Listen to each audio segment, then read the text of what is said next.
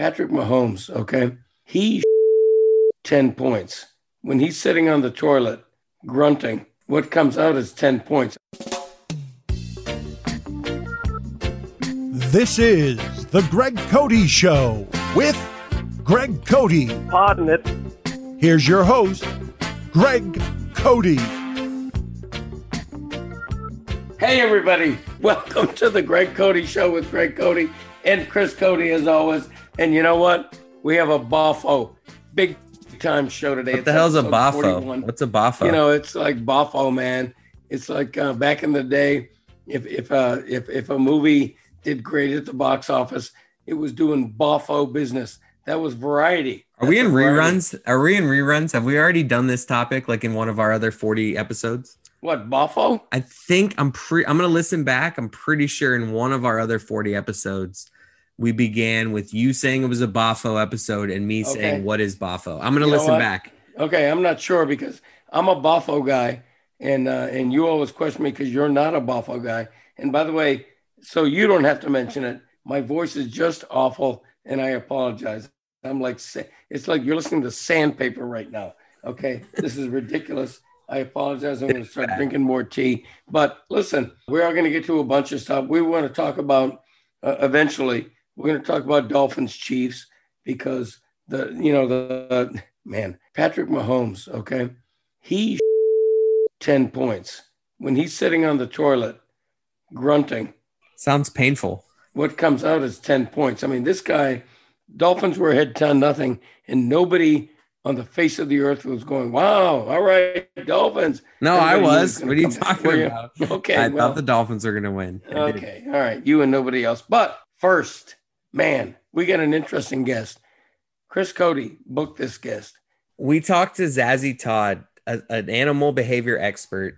She is such a delight. We didn't really know what to expect going into our interview with her, and we knew she was an animal, like mainly dogs and cats. She's got all the credentials, and she is just a delight. On top of all that, we had a really fun conversation with her. We talk about everything from my dad's weirdness with his pets to just general pet questions that any pet owner would be interested in it was such a delightful conversation and you guys should hear it here it is Welcome to the podcast, uh, please. Animal behavior expert Zazie Todd, PhD, and author of WAG, The Science of Making Your Dog Happy. Um, she is an adjunct professor in anthro, anthrozoology. That's a that's a big one at uh, Canisius College. Uh, she's also a Psychology Today blogger and a bunch of other stuff. a Uh, real and- slacker a real slacker this zazie is Yeah. uh, let's just say animal expert. Let's uh, let let's go that far. Uh, welcome. Hi, thanks for having me on the show. It's great to chat Um, with you. Yeah, we're we're thrilled to have you, and uh, so many people can relate to this because it seems like everybody either has a dog or a cat or knows someone who does. I mean, they're they're sort of a part of all of our lives, and I have a a dog named Riley. hold on And- dad dad can i jump in? My dad zazie i'm sorry. My dad likes to make everything in this thing about himself. And as the producer of this podcast i would like before we get to just my dad yammering about his dog I would like you to explain to the audience and talk to the audience just about what you do, your relationship with animals, and your expertise uh, in a broad sense. Okay, well, I do want to hear about the dog and cat because I love hearing about other people's pets. oh, we will. We will. Thank you. So, so long as we can get to that. Yeah. So, Yes. my background is in psychology, human psychology, I have to say, but that's actually very relevant when it comes to talking about pets because so much of our interactions with them is actually on us and how we think about them and how we decide to care for them. And so, I wrote WAG, The Science of Making Your Dog Happy, because I had two dogs, Ghost and Bodger. Ghost sadly passed while I was before I finished writing the book, and you can read about that in the book. Very hmm. sadly, Bodger passed earlier this year, unfortunately. So I'm currently dogless and only have two cats. But I wrote WAG because I wanted to learn more about how to make my own dogs happy. And with my background in psychology, I read a lot of stuff on the internet, I watched a lot of TV shows, and I kept thinking, huh, this is a bit weird. This doesn't fit with what I you know have taught my students over the years and what I know about animal behavior. And what I found when I started doing some real research is that there's this field of canine science that really took off, which is scientists finding out all about dogs. And it's absolutely fascinating. And it's very relevant to how we interact with dogs in our daily lives. So that's one hmm. thing. On top of that, I am a dog trainer. Um, so I graduated from the prestigious Academy for Dog Trainers, which is known as the Harvard of Dog Training. It's an awesome course. And I have a wow. certificate, an advanced certificate in feline behavior from International Cat Care. I take clients, I've volunteered at the, my local animal shelter. So I love working with animals and talking to people about animals and pets. And I try to put a lot of advice from that into my book. So it's a science book, but it's packed with advice right through from getting a puppy to when you have a senior dog and you need to give them a bit of extra care or you have to think about the end of a dog's life. So um, you do take on clients then. In other words, um, somebody will will come to you with with a dog who's a problem or trouble or an issue or how does that work when you say that you or is it just yeah. puppies? Or do you just no, get young dogs? I i actually i don't do puppy classes. I kind of would love to do puppy classes because it would be so much fun but i that's too basic though. Anybody can do puppy classes lots of right? people. There are some good puppy classes in my area so i have good people to refer to. And i I like really working, especially with fearful animals and helping animals that have had a tough time learn you know that the world is a safe place and that their people are, are, safe to hang out with. But because of the pandemic at the moment i only take clients over zoom. Um, so i don't go to people's houses at the moment. I, I have discussions with people over zoom. And mostly i've been taking cat behavior cases. Mm. and and what is what is a common cat issue that would have someone coming to you for counsel um, a lot of cat issues are really to do with inappropriate uh, soiling in the house, basically. um, okay. that's a common Nicely thing. And that's something for which people always need to see a vet first, because often actually there is a medical issue sometimes that's all of it, but sometimes that's just a part of it, and sometimes stress is involved. Other common cat behavior problems would be scratching in places where the owner doesn't like, and that often comes down to providing really good scratching posts. Because one thing we know is that people often provide scratching posts that are too short, and cats like to really be able to get a good stretch when they're scratching. Um, and scratching is a natural behavior for cats, so we have to give them somewhere to scratch. Um, that would be another common thing. Now, let me jump in there. And Greg, Dad, we can take this personal now because my dad has a cat. And do you guys have a scratching post for the cat, Dad? Because do you? No. Okay, no, see, I think you need to get one because we've had an issue with that cat where that cat has twice just flat out, like, not attacked, but like jumped on my brother, who he has the best relationship with, right? Like, my brother is the closest with the cat in the house and my brother oftentimes will stay overnight at his girlfriend's house for so maybe they've thought that that's maybe why because he's not there enough but what what what explanation would you give for a cat that has a good relationship with an owner but a few times has like jumped on his back from his bed and like attacked him somewhat like uh, being aggressive or playing no it seemed aggressive seemed like he aggressive. said his ears he said his ears were back and it like Whoa. looked Ouch. so there's two things there because there there is like scratching is a normal behavior. So to go to that one first, cats really like to have good scratching posts. They like tall scratching posts and they like multi-level cat trees that they can scratch. And if you have like a multi-level cat tree, it also gives them somewhere high up to be where they can feel safe. So, as for cats and aggression, often aggression is actually due to fear in some way. So, one thing that might happen is if he's there sometimes and not there at other times. Maybe when he comes back, he smells different than he used to, especially if there's been other animals, um, like other cats or even the dog in the place where he's been, and he maybe comes back smelling of them. It may be that the cat doesn't like that, um, but once he's acclimatized and smells more like, you know, normal from the cat's perspective, that it's okay. Um, I would say with an aggressive cat, if if a cat looks like they're going to be aggressive, don't approach them because cat bites can actually be quite serious and they can easily get infected. Zazie, I wanted to tell you again that, that I have a dog named Riley. It's a, a mixed breed that resembles a small German Shepherd.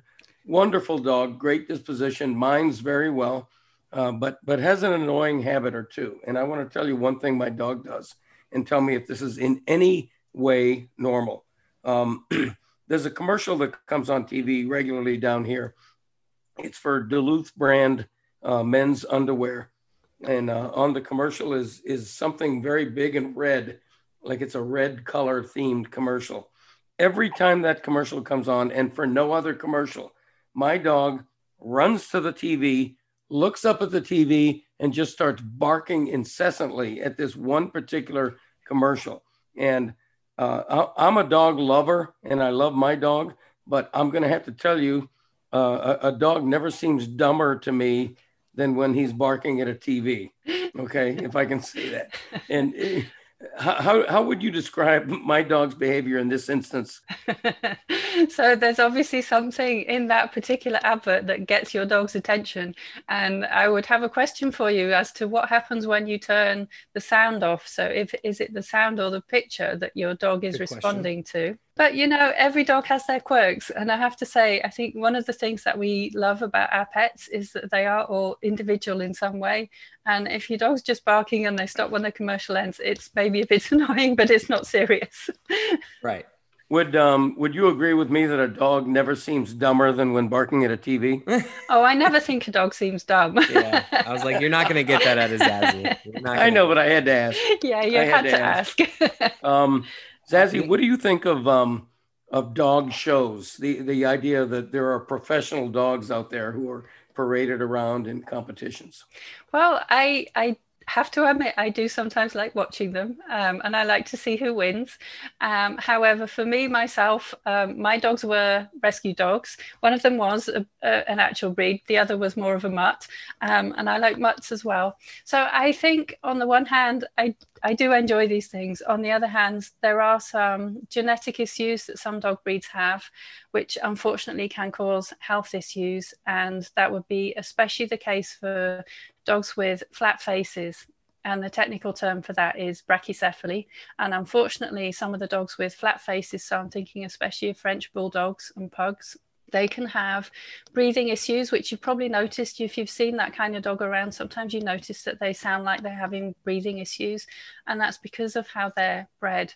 And that's kind of a difficult problem to solve, but it would be nice to see some attempts made to actually breed in a slightly longer muzzle so that they don't have those health issues. And I'm not a vet, but so I, I think this is something that vets and breeders together probably have to work on because it's really sad when you see a dog that is struggling to breathe basically. Mm-hmm. and don't get me wrong i think these are lovely dogs. I actually really love french bulldogs. Yeah. i think they have wonderful personalities.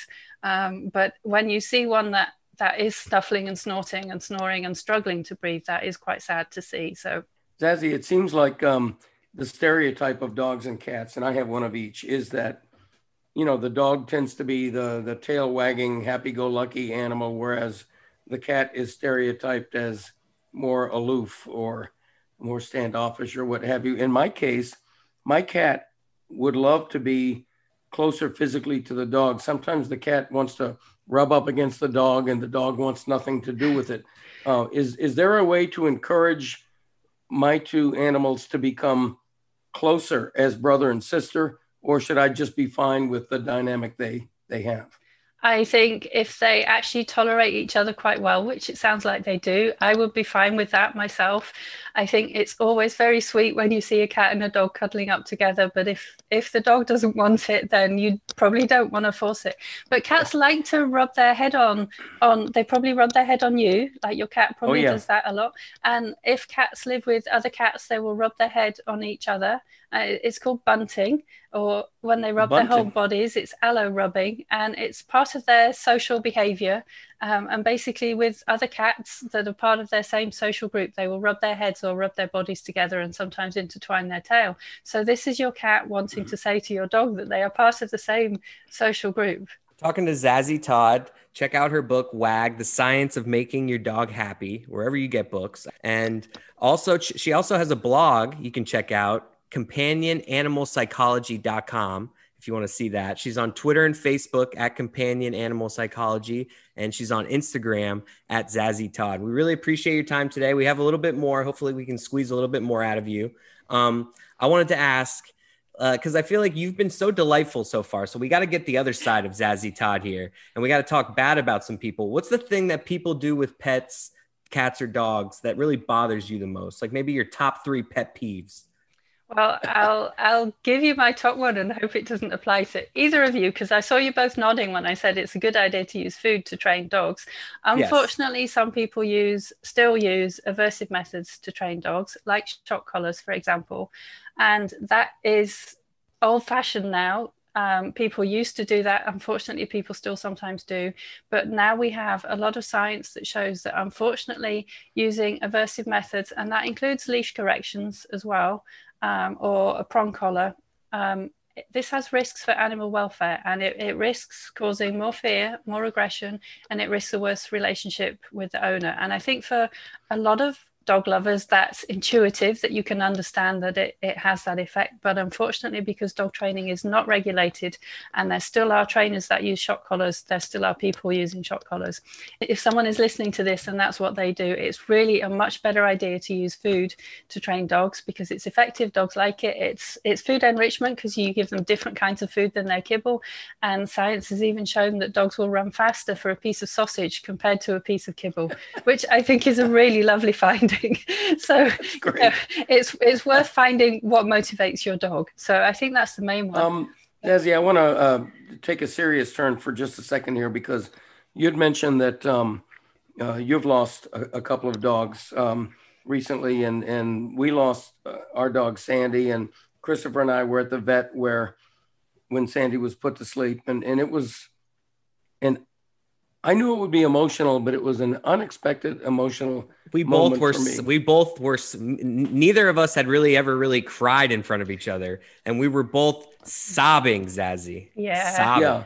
I can and, believe and it. We saw, and we saw it coming too. Like it was weeks in the making. She she was struggling. She couldn't get up, and then it, she finally was just laying there, and she's just like looking at us like it's time. And, and but, but like this wasn't a quick thing. Like we had time to prepare for it, and it just when it happened, sobbing yeah, I can believe it. I'll be sobbing in a minute just thinking about it. I think oh. it's it's really hard, and if you haven't been through it before, sometimes it takes people by surprise just the depth of the emotion that you feel. But with your pets, they are a family member, basically. You spend so much time together every day, especially now during the pandemic, but even before, you know, even if you went out to work, you still spend so much time with your pet and they mean such a lot to you and provide social support. And it is a big loss. And there's actually research that shows it's a big loss. And I think sometimes people who don't understand will say it was just a dog or it was just a cat. It's not, it's a family member. It is a real loss and it takes time to grieve and it's it's a really hard thing to go through. Um, when we lost Bodger, we were actually really lucky because we got an extra four and a half months with him. We almost lost him him last year, he was suddenly taken very ill. He had to have his spleen removed in an emergency surgery, and it turned out to be a type of cancer called hemangiosarcoma, which we were told most dogs only live for sometimes only one month, sometimes three months if you're lucky after the surgery. And we got an extra four and a half months, and we treasured every single one of those days. And we knew, obviously, all of that time, we knew that the end was coming sometime soon, and still it really hit us myself and my husband it was just really hard. And it, it just is i think it's important to recognize that. Um, i wrote a chapter in wag about the end of a dog's life because it's it's so hard making these decisions about your dog's quality of life and when the end is. But i said in the chapter if this is a a raw topic for you, you can leave it and skip that chapter completely and come to it later because, you know, I think we have to recognize that this just is a very difficult thing to go through. And it's easier when you have social support and your friends and your family recognize that it is a big loss compared to when people say it was just a dog and they don't understand. I wonder if um, your expertise in this area um, helped you deal with it, or was it just as difficult as it otherwise would have been? Do you think um, saying goodbye to a dog, uh, knowing why you're feeling those emotions, but yet feeling them anyway? I, am not even sure. That's a really great question, though, and I think honestly, like it's just it just it's terrible. Losing a dog was just awful. And you know bodger was the most wonderful dog. You can read about him in the book. He was absolutely lovely. He had a few issues but he was absolutely lovely. And he he meant such a lot to me. And you know i still miss him. And it's even intellectually you might know that you're going to be grieving and you need time to grieve. I think it helps to know that you need to give yourself that time to grieve. That's probably what helps. But apart from that, the emotions are just the same, and you just have to work through those emotions. We love our dogs. We love our cats. You know, people who have fish and turtles probably love them just as much. I don't know. But is a dog or a cat easier to love? Is that even possible to, to answer that? Because it seems to me that, and I've had both, it seems to me that a dog is just easier to love. And I can't even explain why, but um, maybe the, the cat requires more effort. I don't know. But what do you think in terms of um, if, if, if someone who doesn't own a pet um, is interested in getting a dog or a cat, do you recommend one or the other to that person based on their personality? Um, I think most people seem to be naturally drawn to one or the other. Like a lot of people will identify as a dog person or a cat person. So I th- I think there aren't probably that many people who think should I get a dog or should I get a cat. But you have to think about your own lifestyle. So with a dog, they need you to be home a bit more. They can't be left home alone for as long as a cat can. So if you're going to be out at work all day, then a cat is probably a better pet than a dog, unless you have some friends or family who are going to be able to walk the dog in the middle of the day for you. Um, but each pet requires their own kind of thing. So whichever you get, you have to learn about what they need and be able to provide it for them. If you like long walks and hikes and stuff where you can't really take your cat on a hike, there are a few cats that, that are adventure cats, but most cats aren't. And most cats would not enjoy that. So if you're that kind of active person, then a dog makes more sense. But I think for most people, they, they already feel like they want one or the other. You mentioned earlier that you know you don't have a dog at the moment. You have two cats. Now, I'm just imagining you walking through a kennel. I know it's a, a, pandemic right now, but when you could, like, do these dogs realize what a catch you would be as a dog owner? Like, nobody else is walking through that kennel. Nobody's giving that thing a better home oh, than thank you. you. Like, I, if I'm if I'm a dog in a kennel, oh my! I mean, they they have no way of probably knowing. Maybe they just smell it. well, the thing is, when I do walk down, I whenever I've been working with dogs, I've always had chicken on my person. So I've always thought they smell the chicken and they know that if they're good for me, they're going to get a piece of chicken. So they like me because of that. But, you know, because I have two cats and one of my cats has diabetes, he was diagnosed with diabetes this year. And it's taken us a while to get him kind of level and sorted. He's he's doing well now, but at the beginning it, it, it was a bit awkward for a while. So we need to find a dog who is really good with cats already. And I'm sure the right dog is going to be out there. But, you know, everybody's adopting dogs at the moment. They don't stay in those kennels for long at all. yeah, which is great. Yeah. As an animal psychologist, uh, an expert in in dogs and cats in particular, uh, is there a lingering mystery about dogs or cats? Or, or are there unanswered questions there are lots of unanswered questions. And the thing that is so fascinating about the science in this area is that we can't ask them what they're thinking. We can't say to a dog or a cat what's going on in your head in the same way that with people, we can at least ask them to tell us what they think of something. But there have been some really nice designs of studies to find out. And I think one of the things that I like is when people do tests of optimism. Um, and so they train typically maybe a dog they will train a dog that, that, there's a bucket on this side of the room it's always going to have some chicken in it. There's a bucket on this side of the room it doesn't have anything in it. If you go to that you don't get a thing. And they train them on that and then they send them to a bucket put a bucket in the middle of the room and see how fast they go there. And that's kind of a, a measure of how optimistic they are that there's going to be chicken in the bucket. And i think so although we have all these questions about dogs and cats it's really fascinating to see how people are finding ways to to fill in those gaps. My dog, um, and, and we're going to let you go in a minute. Here we my, go my, again. Hear more about his dog. Here we no, go. No, because you mentioned that, you know, dogs, obviously you can't ask an animal a question and all, but I feel like my dog makes an attempt at um, actually speaking. He just wants to do this bark thing that he does where he talks and barks. Here you go. Awesome. Go ahead. No, no. Awesome. You'll know what I mean. Where a dog, I think it's a dog yawning and, and being a the dog goes my dog goes like that.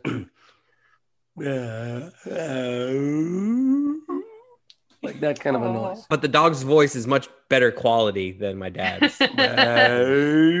Have you ever had any like scary encounters with animals in your career? Uh, okay, so the scariest encounter I have had with an animal was actually with a black bear when we had only recently adopted Bodger and we took both Bodger and Ghost for a walk up a mountain near where we live. And so you can tell I'm English. This is my I'm- nightmare. This is I my am- nightmare. Being in the woods and a bear. Like, go ahead. Keep Okay, going. so um, well, I'm still here to tell the tale, so you know Yes, that part. Okay. That's great. But I'm English and I have been told about bears, but I did not appreciate how common black bears are in the woods here. So we went for a nice walk up this mountain. Um, the dogs were off leash. Uh, we were turned around to come back and we saw this big, big pile of bear poop that was very fresh. It had not been there on our way up the mountain. And then we looked across, we were in a clearing at that point, and we looked across and there was a bear cub on the other uh, other side Oh, of the no. clearing, and our dogs were off leash. So you can guess they went Oh. running off after the bear cub, and we needed to have had a better recall. Let's put it that way. You do not want your off leash dogs to chase a bear cub. Oh Um, so we were calling them and calling them, and the cub disappeared into the woods. And our dogs did come back to us, thank goodness. Too late, but you know, this was before I was taking clients. This was actually a long time ago, and um, I think they would have come for something else. They had a pretty good recall, but we hadn't trained them well enough to cope with a bear cub. I um, felt that story right there. That well, that that was that sounds terrifying. So the dogs came back to us and we put them on leash and we had to walk all the way back down the mountain. And all the way down the mountain, we could hear in the trees next to us the mama bear huffing and puffing and growling and breaking branches. She followed us all the way down the mountain, but she Wow. stayed, thank goodness, she stayed in the trees and we did not run. We walked Jeez. fast, but we didn't run because we thought if we run, she's going to chase yeah, us. Yeah, no, that's Right. I have never been so relieved to see a road.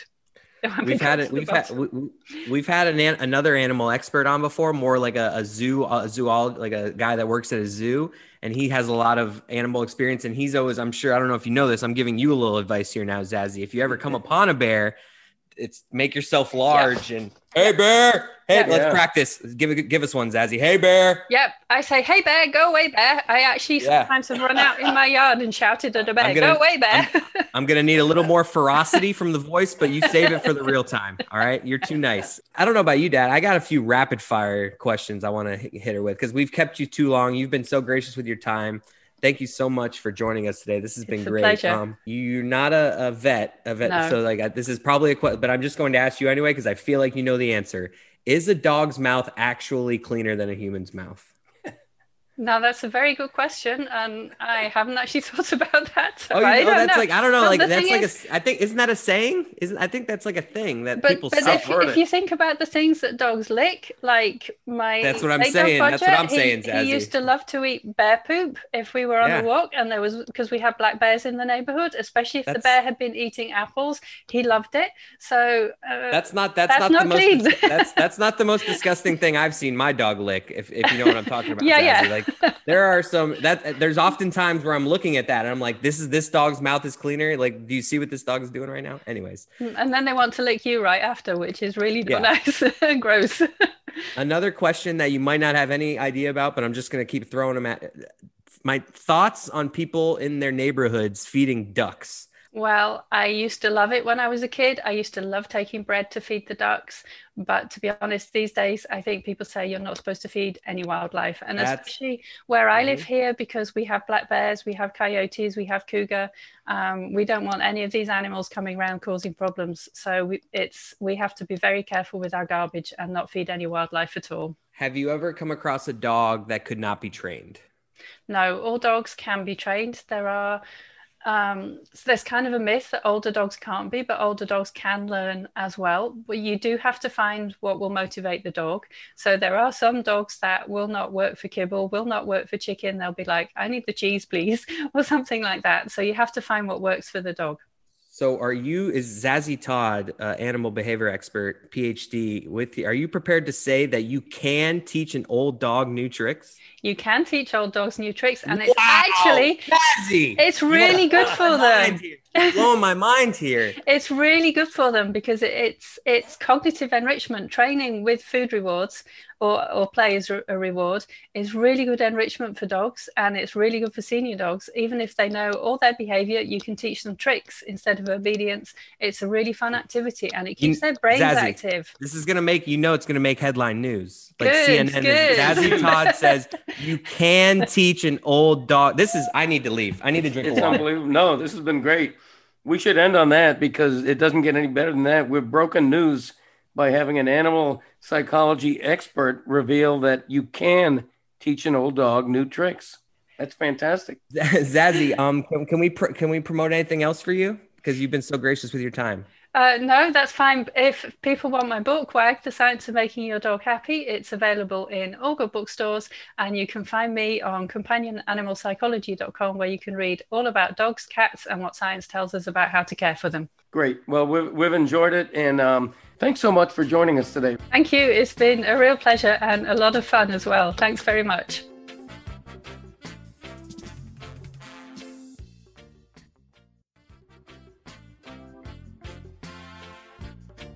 Thank you, Zazie Todd. I feel like that she is just going to be our pet expert going forward on the Le Batard show. Whenever, like, if it's something more pet specific and not animal, because I don't want to in, infringe on Ron McGill's turf, but something pet specific. I do feel like we cheated on McGill just now. Yes. Um, right, because he's the animal guy, yes. quote unquote. I feel we, dirty. I do feel yeah, dirty. I do too. It's just, it's terrible. Nobody tell McGill that we did this. Zagacki are we really gonna do this? Like, I, I, feel like there's a tension in this podcast of where Greg Cote wants to do the the news of the day items with the South Florida sports, and I kind of feel that it's like you know tune out kind of stuff.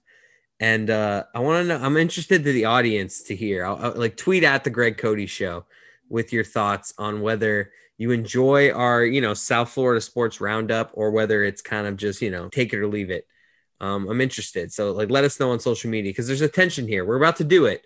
We're about to do the South Florida Roundup with Greg Cote, but I'm just interested if the audience is into it or whether it's kind of tune out. Okay, Dolphins Chiefs. If I had told you before the game that they're going to have four takeaways, they're going to intercept Mahomes three times, and they're still going to lose.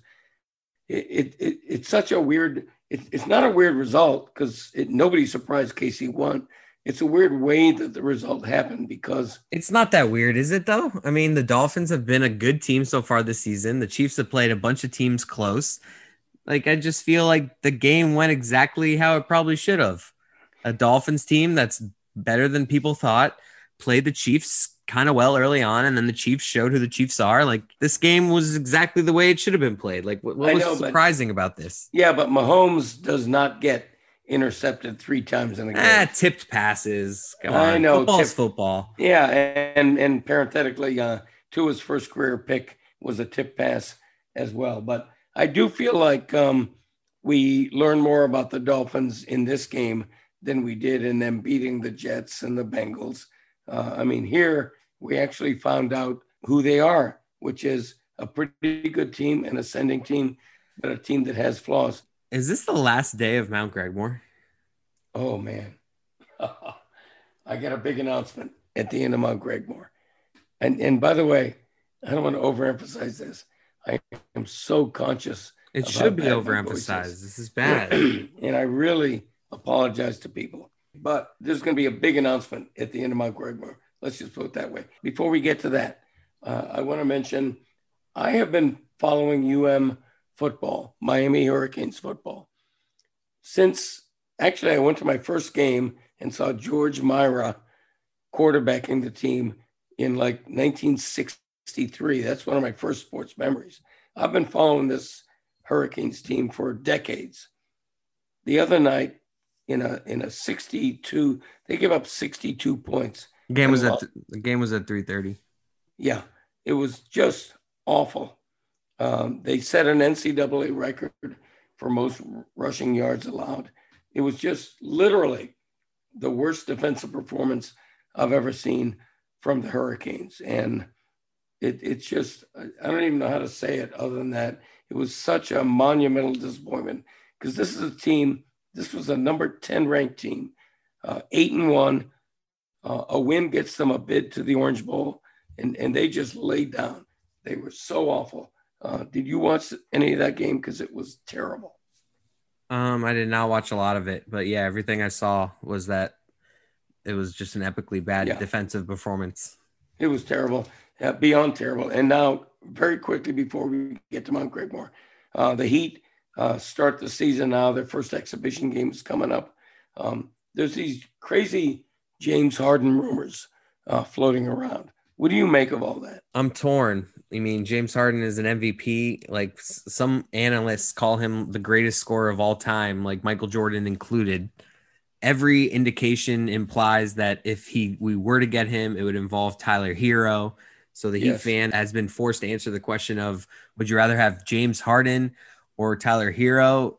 After that finals performance and the age gap, I believe I believe he's like 11 years younger than James Harden. I think James Harden's 31. He's 20. And like I'm going to be that in the moment, prisoner of the moment, terrible Homer Heat fan that says I'd rather have Tyler Herro's future than James Harden's future. That's right. I don't want James Harden. Get that noise out of here. You know what? Um, uh, uh, I'm not disagreeing with you. I think uh, it's a delicate balance that uh, they have to handle right now.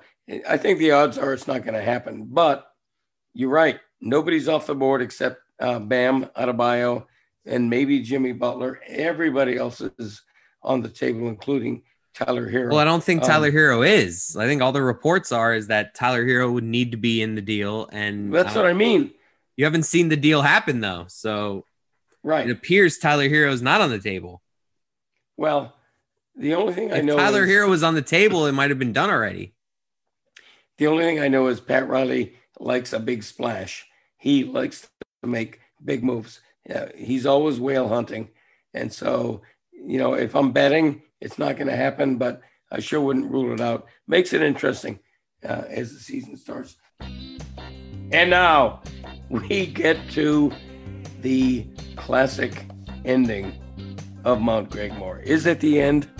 We'll have a word to say about that afterward. But Every indication implies that this is not the end of Mount Gregmore based off your terrible oh, teases. oh, oh, ladies and gentlemen, our grand. I'm even Mount- gonna I'm even gonna go out on a limb and say this is definitely not the end of Mount Gregmore, ladies and gentlemen. I'm gonna spoiler alert. the Mount Gregmore name game wraps up today with what may be the greatest crescendo since that which bridges the third and fourth movements of Beethoven's Fifth Symphony. Christ. Since fairly early on in our podcast, Too long we've been doing it. we've been counting down the most notable first names of each letter of the alphabet, bringing you the Mount Gregmore, that's five, not four, of the most popular name of that letter based on U.S. government birth records over the past century. Well, today we combine the X's, Y's, and Z's because there were no X names or Y names to make the government top 100, and only one Z name, Zachary. So we bring you the Gregmore on steroids, a quick top 10 Oh of the God. alphabet's three caboose letters combined, featuring at least two names from each of those three letters. Still with me? Just Okay. All right. First, as always, an honorable mention. Oh, so 11. Great. She was our guest on today's pod, animal psychologist Zazie Todd. She pronounces it Zazzy, like Jazzy, but it starts with a Z. That's a good start. I love Zazzy. That's a good start. I know, right? We love Zazzy. And now, the number 10 X, Y, or Z. He was the rising star rapper who died tragically at age 20, murdered in 2018. It's Jesus. XXX Tentacion. Why are there 10 of these? Number nine, he was the youngest and but they're quick. He was the, he was the youngest and last surviving of the famous comedy brothers Zeppo Marx. You did not think about your voice when you wrote 10 of these. Number eight, he's the American actor and singer Zac Efron. Somebody I've heard of. Number seven, this Miami Dolphin star leads the NFL in interceptions. Had another one Sunday. It's Xavier Howard. I think it's Xavier Howard. whatever. Number six, He was one of America's first film stars who also famously starred on stage in The King and I, the famously bald Yul Brynner. Number five. he's he's the American actor and comedian, maybe best known for his work in the Hangover trilogy, and I have no shot at pronouncing his last name. It's Zach Galifianakis. Was that close? No, you did fine. Number four, this tall Chinese basketball god was an eight-time NBA All-Star with the Houston Rockets, of course. Yao Ming. Crazy that you know all this off the top of your head without reading. It's memory, man. Number three, she was the Hungarian-born American actress and socialite who had nine husbands, including hotel magnate Conrad Hilton. One of the famous sisters, she died six weeks shy of her 100th birthday in 2016. You remember Zsa Gabor. Really gonna miss the name game. Number two. Now, now, now 87. She is the Japanese multimedia artist and peace activist who may or may not have caused the Beatles to break up. The tragic murder of John Lennon turned her into one of the world's most famous widows, Yoko Ono. I know her. And now, the number one X, Y, or Z name. He was the St. Louis born baseball catcher whose funny malaprops sometimes overshadowed how truly great he was. From 1946 to 65, he was an 18 time All Star and future Hall of Famer. And to this day, his 10 World Series championships are the most ever won by any player. Of course, it's the legendary Yankee Greg Cote. No, I'm just kidding. It's Yogi Berra. Wow. I got to take a breath. Let history note Yogi's is the last name on the final page of our Mount Gregmore name game. No Zorro.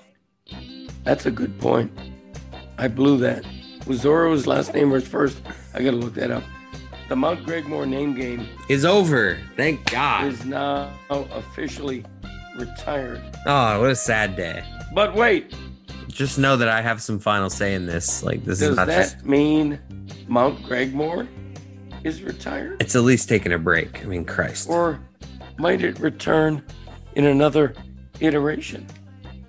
Stay tuned what? because this will soon be revealed. So you just teased like th- there's gonna be an announcement. You were teasing a tease, kind of. I'm teasing I'm teasing that Mount Gregmore fans might have something to look forward to. Okay? The Mount Gregmore name game is over, but the Mount Gregmore blank may be ahead. so it is That's ahead. what I'm saying. So you're bringing it back. Like you, you're like, okay. Anyways, You never know. I mean, seriously, stay tuned as we say, hey, uh, podcast family, thanks so much. As always, um, please rate, subscribe, and review as you always do. Uh, we appreciate uh, Zazie Todd, the animal psychologist, being on with us today. We wish all of you uh, a great, happy holiday. We're going to take next week off. The pod's going to be off next week. Um, we invite you to sort of in, investigate the catalog and catch up with episodes you've missed. And, and a week from uh, next week, we're going to be back with a brand new special year in review episode. So thanks so much. not just a year in review where we replay stuff. It's going to be us breaking down our favorite moments from our first year of potting, and you know us like talking about it and playing little clips. It's going to be a fun interactive episode. Oh yeah, don't miss it. Seriously, it's going to set uh, the world on fire. So anyway, thanks all, and uh, happy holidays, that kind of thing. And we'll see you a week later.